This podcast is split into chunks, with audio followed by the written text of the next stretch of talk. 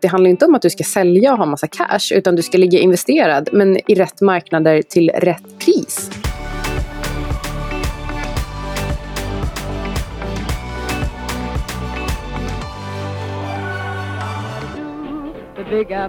Hej Micke. Hej Anna. Du är i The Big Apple. Jag vet, och vi skulle egentligen inte spelat in fler avsnitt när jag var här för att ljudet blev inte superbra sist. Men jag ville faktiskt bara ha en anledning att prata med dig. Så uh, vi kör ändå. Jag flyger hem i, uh, imorgon och uh, det har varit en uh, supervecka. Men nu längtar jag faktiskt hem. Och eh, ikväll ska jag väldigt, väldigt spontant till F N och gå på en prisutdelning med Clintons. J- jätterandom, men ganska kul. Vad, vad, vad får Clintons för pris? Nej, men de ska dela ut pris och fråga inte vilket. För jag, jag blev medbjuden igår när jag var på en middag. Eh, om de frågade om jag ville följa med. Så don't ask, jag vet inte. Vet du förresten eh, att Big Apple, mm. det kommer från att eh, iPhonen var väldigt populär i New York? Nej! Det är full av skit. Ja, okay, det kan, kanske inte var så. Men, men det, det var en, en tjej som hette Eve mm. som eh, drev en väldigt eh, känd bordell i New York. Mm-hmm. Och Eva och Äpplet och Orman och sådär. Okej, okay, så det, det, det är på riktigt alltså. Så det har ingenting med iPhones att göra? Det är lite halv på riktigt. Det, det där är också en myt. Det är inte därför heller. Äh, men eh, vi, vi släpper det. Men på tal om, eh, om Äpplet och, och Apple. Så eh, du som lyssnar, om du inte har lust att tjata på dina kompisar hela tiden på, och på att lyssna på, på outsiders, som det här är, så skriv en review eller en rating istället. För Äpplets algoritmer är sådana så att de får fler att hitta oss. Så slipper du tjata på, på folk för att lyssna. Shit, vilken eh, snygg inringning det där var. Det var långsökt men bra ändå, mm. tycker jag. Och det är långsökta saker vi ska prata om idag, eller långsiktiga. Snyggt igen, jag var inte alls beredd på det. Ja, eh, jag tänker, ja, vi ska prata om långsiktighet, vi ska diskutera om dagens värderingar är rimliga, vi ska prata om varför det är så himla svårt att se att vi befinner oss i den här bubblan och varför den här bubblan inte spricker, och eh, vi har eh, lite teorier om det. Och eh, vi ska, runt runt, eh, ha en positiv ansats till möjligheterna som det medför. Och nu pratar vi inte om att vi ska korta marknader, för det har ju Micke lärt sig den hårda vägen att det inte är en bra idé, eller hur? Nej, vi ska till och med kontra det här gamla på lång sikt är vi alla döda. Som, det, var, det var Keynes som sa, som sa tror jag. Mm. Eh, vi ska till och med kontra det med att eh, det inte alls är säkert att eh, alla är döda på lång sikt. Utan eh, den teknologiska singulariteten kan mycket väl innebära inte bara oändlig materiell rikedom för alla, utan även oändligt liv. Så jag tänkte på det att det är Keynes som har sagt det. Han är, det känns som att han eh, det, he, helt och hållet sidospår nu, men det känns överlag som att många grejer som han har sagt har blivit extremt missförstådda på sin, alltså på, i nutid, och eh, att han är lite felciterad här och där. Men det är skitsamma, det spelar ingen roll. Men på lång sikt alla döda, det verkar inte gälla dig. Du lever ju fortfarande och du är ju typ hundra år gammal. Jag tror på singulariteten, så att jag är, jag är redan där. Men på tal om Keynes, Uh-huh. alltså, det är så här att han, eh, om, om du säger att hans citat är missförstådda och underligt spridda och så där, alltså jag håller helt och hållet med om det, men det är hans eget fel, för han satt och verkligen medvetet försökte hitta på häftiga citat. Oj. Ja, jag lyssnade... han, han ville bli liksom en historisk person som hade sagt liksom riktigt slagkraftiga grejer. Så att han, han hade väl lite så här Mark Twain-komplex, och det finns väl lite andra såna här personer som var duktiga på citat. Och Keynes ville vara en sån. Det låter faktiskt riktigt, riktigt illa om jag ska vara helt ärlig. Ja, okej. Men idag är det den femtonde september. Det är tio år sedan Lehman Crashen idag. Åh, oh, härligt. Har vi lärt oss Eller, någonting sedan dess? Nej, jag tror inte det. I alla fall inte myndigheterna. De, har, de gör ju bara exakt samma saker. Exakt. Och jag sa ju innan att vi ska diskutera att det är ganska svårt att missa att vi faktiskt befinner oss i en bubbla just nu. Men ändå är det så himla många som vill förneka riskerna med det. Vad, vad beror det på egentligen? Vi vill ju inte förlora saker. Fast, nej, men och just, just därför borde vi ju vilja erkänna det för oss själva, tänker jag. Ja. För, för förlusterna blir desto större eh, i framtiden då. Ja, alltså det här är ju som att gå med en eh, ögonblick bindel på kanten till ett stup. Vi vill mm. inte se det där stupet. Vi struntar i stupet för att vi är så förlustaversiva, och just därför så kommer vi kliva över det. Ja, men om vi tittar på den här everything bubble som vi diskuterar nu. Jag menar, vid Lehman Crashen så var det ju en bostadsbubbla eller en housing bubble som vi hade. Nu har vi någonting, det är bubbligt på de flesta marknader. Och om man tittar på Dow Jones e-commerce index med Amazon, Netflix, Google och Facebook så är de upp sexhundrasjutton procent och det kallas för den tredje största bubblan på fyrtio år. Och om man tittar på U S Tech Market Cap-lag så, eh, på, så har de ett market cap på sex triljoner dollar och det överstiger alla bolag som eh, ligger i eurozone totalt och där, och där ligger de på fem triljoner dollar. Och en annan lite rolig sak, eller rolig och rolig, Facebook har typ tjugofem tusen anställda, men de har ett börsvärde som överstiger M S C I India och där bor det en komma tre miljarder människor. Är inte det, är inte det lite märkligt? Nej, de är produktiva på Facebook. De gör bara liksom, men eh, man måste vara försiktig när man säger triljoner dollar. Alltså man får i sådana fall säga trillion dollar. Men eh, okay. för att annars blir det en faktor minst tusen fel. Ja, men tri- trillion dollar då. Ska vi gå vidare? Är det här rimligt? Vad menar vi egentligen med en everything bubble? Ja, men det är just det som är grejen. Det är just allt, att det är så himla, himla många. Men det jag undrar är, är det rimligt med den här typen av värderingar som vi ser idag? Du som är värdeinvesterare, kan man bortse från det faktum att vi verkligen befinner oss i en everything bubble? Ska man bara följa trenden? Eller bör man vara försiktig vid det här laget? Jag tycker man ska vara försiktig. Och jag håller med om att det låter högst orimligt. Men jag eh, tycker också att man ska vara lite försiktig när man säger saker som att oj, här har vi bara en liten, en liten techsektor och den är större än hela Europas alla bolag. Alltså ja, jag tycker också att det där ja, låter... Ja, men det är ju bara, det är bara en faktor. Det är bara ett exempel av många. Mm. Och, och, och samma sak där med Facebook, antalet människor. Men de i Indien, de, mm. vem vet vad, vad de gör? De, de är utöver tjugofem tusen som faktiskt gör någonting vettigt. Housekeeping! Oj, du, nu knackar... Housekeeping! Come back later, please. Housekeeping? Not now. Housekeeping? Go away! I come in anyway? No, go away! I come in anyway. Innan de knackade på och skulle störa dig så uh, frågade du, är det här verkligen rimligt? Allting är dyrt. Mm. Från mm. bostäder till räntor till aktier till... Uh, ja, jag vet inte. Det, det, mesta, det mesta är dyrt helt enkelt. För att man eh, på grund av gratis pengar så tvingas man ut på riskkurvan. Man känner att man måste göra någonting. Och nu har man tvingats ut i alla tillgångslag, mer eller mindre. Vi har ju några i, i, som är skjortärmen som folk inte, eller rockärmen som folk inte riktigt har fastnat vid ännu. Nej. Men, men nej, jag, alltså jag vet vad folk brukar ju tycka att eh, strunta i makro, strunta i värderingar, eh, titta här och nu på vad som har sunda eh, verksamheter och, och ett sunt värdeskapande. Men, men jag håller inte alls med om det. Och det här är någonting nej. som en, en placerare som heter doktor Hussman, John Hussman, brukar prata om. Och det är att, mm. och, och även Howard Marks, priset är det absolut viktigaste, den absolut viktigaste faktorn för vilken avkastning du får. För även om framtiden är omöjlig att säga hur den ser ut, så vilket pris vi betalar idag kommer knappast ändra på den framtiden som sen blir till. Och, och det betyder att om, eh, om ett visst bolag kommer skapa hundra miljarder i kassaflöde i framtiden, om jag betalar tvåhundra miljarder för det idag, då har jag betalat dubbelt så mycket som jag kommer få tillbaka. Ja, och då spelar det faktiskt ingen roll om, ingen roll om hur långsiktig du är. Och det är du inne på nu är att ett högt pris betyder också hög risk. Ju mer vi betalar för någonting för ett framtida kassaflöde, desto högre risk har vi tagit att vi faktiskt kanske inte får tillbaka de här pengarna sen. Och det är det vi missar. Så det hjälper inte att säga att ja, det kanske är dyrt men jag är långsiktig. Vad är det, vad är det för skitsnack? Liksom? Vad, är det för, vad är det för argument för att, för att få köpa en aktie? Det är ja, jättekonstigt. Nej, men det, det, det tillhör ju verkligen den där liksom, topp tio-listan av klyschor som vi eh, kanske behöver gå igenom någon gång i framtiden. Ja, men verkligen. För jag, tänk, jag, jag känner lite så här. Igår, igår var jag på en, en jätterolig middag och eh, så började vi skämta om, eh, om det här close your Eyes and Think of England. Och från början kommer det här citatet från en dagbok eh, från nittonhundratolv när en kvinna som heter Lady Hillingdon beskrev sitt sexliv med sin man. Men det jag tänker på är att det är lite så det känns nu om, man, om jag ska gå in och köpa massa aktier. Det är verkligen close your eyes and think of England. Alltså det, det, ja, det känns inte bra. Och jag vill inte, men man måste göra det ändå. Vad, vad ska uppsidan med det vara? Jag, jag antar att hon på något sätt var tvungen, eller liksom äktenskapen på den tiden hade kanske det som en, som en feature snarare än en bagg.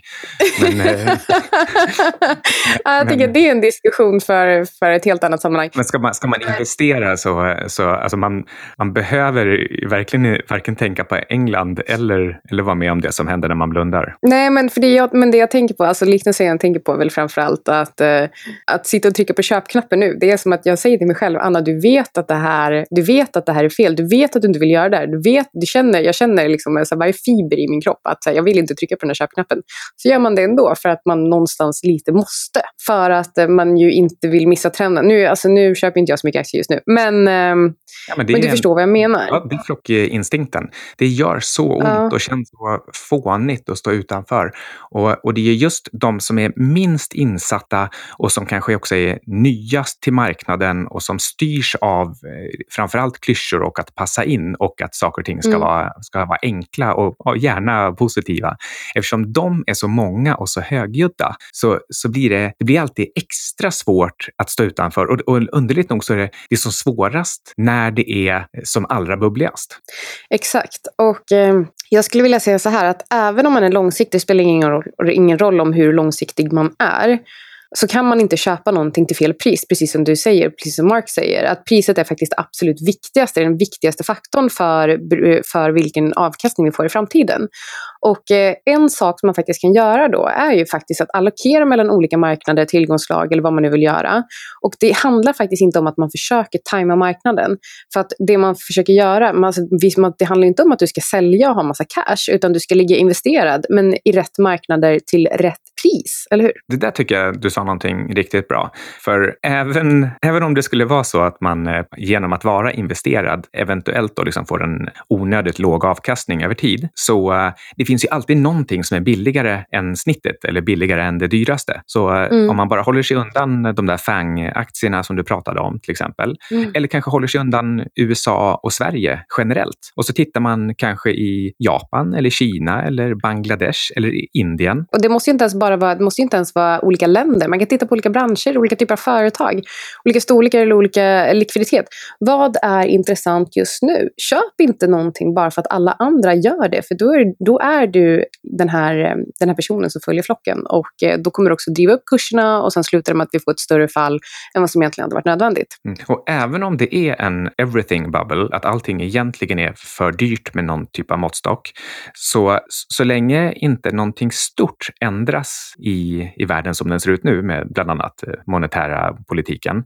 Då är mm. det som, då ser framför dig ett, ett stort fat fyllt med vatten som liksom sloshar omkring åt olika håll. Vattnet ja. ska liksom alltid hamna någonstans och även om det mm. är för mycket vatten här så eh, ibland så sloshar det in till tech, ibland blir det biotech, ibland blir det Japan, ibland blir det U S A, ibland blir det verkstad, eh, och ibland blir det guld och ibland blir det råvaror. Och, och den där liksom, man får försöka liksom eh, hålla spröten ute för var det där vattnet, vad det inte är just nu. Snarare än vad det är på väg så ska man titta på vad det mm. inte är någonstans. För, för där Exakt. kan det i alla fall vara relativt billigt även om allting är dyrt. Men hur ska man veta då? För det kan ju till exempel vara en negativ trend. Alltså om man tittar på Kina till exempel så befinner vi oss där i en konstaterad bear market, vad nu det betyder. Liksom. Det finns ju olika typer av definitioner. Men en negativ trend i alla fall. Och om man tittar på emerging markets överlag så ser vi också liksom verkligen en negativ trend och, och också bear markets. Så, men så ska man verkligen ge sig in där nu, när det är så himla himla härligt när vi ser eh, riktigt sköna stigande kurser på till exempel techbolag i U S A. Jag hatar mig själv för att säga det där. Nej, man ska nog inte fånga fallande knivar för det, det kommer Nej, kännas obekvämt exakt. och man, man är alltid för tidig. Det, det är samma sak med när man, man säljer en bubbla. Man blir på något sätt alltid för tidig då också om man, om man låter värderingar styra sig. Eller, ja. Så, så det kan vara, kan vara ett bra sätt att hitta sina egna mått på konvergens. Alltså en, en slags teknisk ja. konvergens i marknaden. Så, så när, när man märker att vissa, eh, vissa variabler börjar samvariera. Och det kan mm. vara att eh, olika delar av en marknad börjar gå åt samma håll. Eller till exempel mm. eh, high yield bonds och vanliga obligationer, statsobligationer då till exempel. Och, mm. eh, och eh, olika branscher, olika aktiebranscher. Om de börjar samvariera från att tidigare inte ha gjort det. Eller tvärtom. Alltså så när, när den här typen typen av korrelationskoefficienter, när de börjar ändras, då ja. kan det vara dags att gå in. Absolut. Men, men just det här med att försöka allokera mellan olika marknader, tillgångsslag eller sådär. Eh, vi förstår också, det självklart är inte det för alla. Men vi förutsätter någonstans också att om du lyssnar på den här podden så gör du väl det för att du vill lära dig mer om möj- möjligheterna med investeringar och inte bara begränsa jo. sig till en enskild aktiemarknad. Precis. Alltså, vi vet hur konstigt det känns att föreställa sig att det finns någonting annat att investera i. För man blir, man har, alltså, vi har ju också blivit från början präglade att det enda som är en investering är mm. noterade aktier. Och sen när någon Verkligen. öppnar upp att det finns någonting annat, alltså till och med när Benjamin Graham och, och Warren Buffett började liksom prata om att när man allokerar till räntor ibland, mm. eh, klart, då, då var ju de räntor när de hade tillgång till var ju fem till tio procent. Så, ja. så då var det ju ett, ett vettigt alternativ. Det är det inte längre. Men, men redan då så kändes det nog lite märkligt för en del. Va? Vadå? Det är, det är aktier som är investeringar. Hur kan mm. en ränta vara en investering? Ja, men exakt. Men var, men var skulle du säga att det finns potential nu? Vad letar du och vad hittar du? Mm. Jag tycker till exempel att eh, fysiskt guld är smart att ha. Det, och, så, och vi har pratat om det som en försäkring. Men, men det är mm. också så att både guld och silver är ovanligt billigt i förhållande till allting annat. Så det är inte bara det att mm. det är en försäkring. Det är en försäkring som jag tror att i, inom en överskådlig framtid så kommer mm. så många fler vilja köpa den här försäkringen att det blir brist. Och då kommer priset på försäkringen gå upp. Så det är inte bara det att man är försäkrad, utan man, man har dessutom eh, man kan sälja delar av sin försäkring till ett mycket högre pris till andra som också vill ha försäkring. Du pratar om att köpa billigt, sälja dyrt här. Ja, det är en, lite grann en grundplåt, även om eh, det kan jag skojar med dig. Uh, nej, men jag skojar med men, um, men jag tänker på, för att uh, vi tittar på andra grejer också, onoterat till exempel. Mm, onoterade eh, bolag, ja. Alltså, och, och där mm. tycker jag att hela den här trenden med software as a service och bygga appar mm. och, för, och försöka få till dem, eller för den skull eh, fintech, liksom, mm. mycket av det här är lite crowded. Och, ja, men jag håller med. Och då tror jag på saker som alltså, riktiga fysiska produkter där man har någon typ av liksom, tillverkningsförsprång, eh, man har en unik idé eller så har man unik finansiering eller unik eh, kundkontakt, någonting sånt som är... Eller, eller så har man något som är helt totalt icke-unikt, men så slår man sig in på en marknad som ingen har tagit den. Till exempel som ett av de här nya företagen som du precis har investerat i. Jag vet inte hur mycket du kan säga om det just nu. Men, eh, men där har du ju verkligen det. Det är en, det är en så tråkig produkt som man vet liksom inte, så här, man gäspar ju bara av tanken på det. Men, eh, men det, är, det kommer ju vara ett extremt stabilt kassaflöde sen. Det är alltså inte jetsurfbrädorna vi pratar om nu. Någonting helt annat. Det är själva motsatsen till jetsurfbrädor skulle jag säga. Men, men ja, verkligen. Och eh, sen så kan man också titta på bortglömda små aktier. Men jag skulle säga att det kanske är lite svårare. Det är faktiskt extremt, extremt svårt. Ja. Och liksom, vilk, vilka av de här bortglömda små aktierna vill man köpa? Det ja, går inte alltså, veta. Liksom. Då, då, då, vi brukar ju prata om att det finns en typ av en trappa, en svårighetstrappa från eh, mm. allemansfonder ner till eh, enskilda aktier. Men, men ska du då titta mm. på riktiga Bort, bortglömda utan, små aktier. Utan, någon typ av, utan men, omsättning i aktien överhuvudtaget. Ja, och, liksom. och, och, och säkert med ofta lite, lite märklig historik och svår, svårbedömd redovisning för att det finns massa skräp som ska rensas ut och nya bolag som köps som, som blir den nya stommen. Så det, liksom, det går inte att få Exakt. någon rätt sida på det om man inte gör ett, ett riktigt proffsarbete. Och det, är inte, det bör de flesta inte ens försöka sig på. Exakt. Um, men innan vi, för vi behöver uh, runda av lite. Och, mm, jag och du, det kanske var ikväll. Nej, men jag, nej, ja, det är ikväll. Men först har jag faktiskt en brunch med en person som eh, ser till så att eh, befolkningen i Afrika får tillgång till rent vatten. Eh, så det, han har faktiskt fått någon, något pris av Clinton. Någon gång. Michael Burry från eh, The Big Short. Ja, exakt. Eh, så hette han ju. Nej, det är inte. Det är en annan person som, eh, som vi träffade på det här bröllopet som vi var på för några veckor sedan. Mm. Men, eh, men jag t- du, du kanske tittar på bortglömda småaktier, men jag tycker att råvaror känns som ett ganska, ganska schysst alternativ. Ja, det, det är riktiga saker. Det är någonting folk behöver och det blir fler folk och mindre ja. odlingsbar land och så vidare och så vidare. Så det känns verkligen som som att råvaror är en, en grej. Mjuka råvaror. Precis, mjuka råvaror. Eh, men jag tänkte att vi skulle köra lite avslutande råd. Eh, och eh, föga förvånande, läs allt man kommer över med Marx och hans syn på risk. Risk är risk och vi kommer aldrig komma ifrån det. Han släpper faktiskt en ny bok nu i början på oktober som jag verkligen ser fram, ser fram emot att läsa. Vad betyder att risk är risk? Låter som en tautologi som, inte, som är helt Nej. meningslös. Vad snackar du om? Nej, verkligen inte. Verkligen inte. Utan um, det var precis som du pratade om den här vattengrejen som slussas fram och tillbaka. Risken förflyttas. R- risken skjuts fram men den försvinner inte. Uh, så risk omallokeras och fundera på var, var är risken nu? Uh, och uh, förflytta det till något annat ställe helt enkelt. Ja, ska vi behöva upprepa den här så klyschan om att folk, folk tror ibland att eh, hög risk ger hög avkastning. Mm. Det är nej, det är, det är skitsnack. Ja. Ja. Det, då, det är det inte hög risk. Då, är, då, då är det inte nej. risk. Alltså, punkt. Nej, exakt.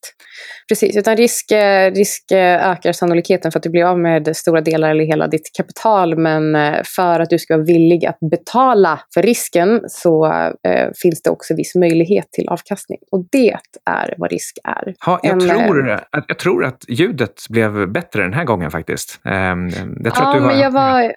på rätt sätt. Så, Alex Martin, tack för övrigt även för jobbet förra gången. Men eh, hoppas, hoppas det blir lite lättare den här gången, Alex. Och, och tack så mycket för hjälpen. Och eh, du och jag ses om ett par dagar. Ja.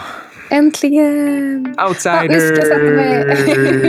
Ah, hälsa, hälsa Bill och Hill. Bill och Hill, okej. Okay. Vi hörs, älskling. Hej då. Hej då.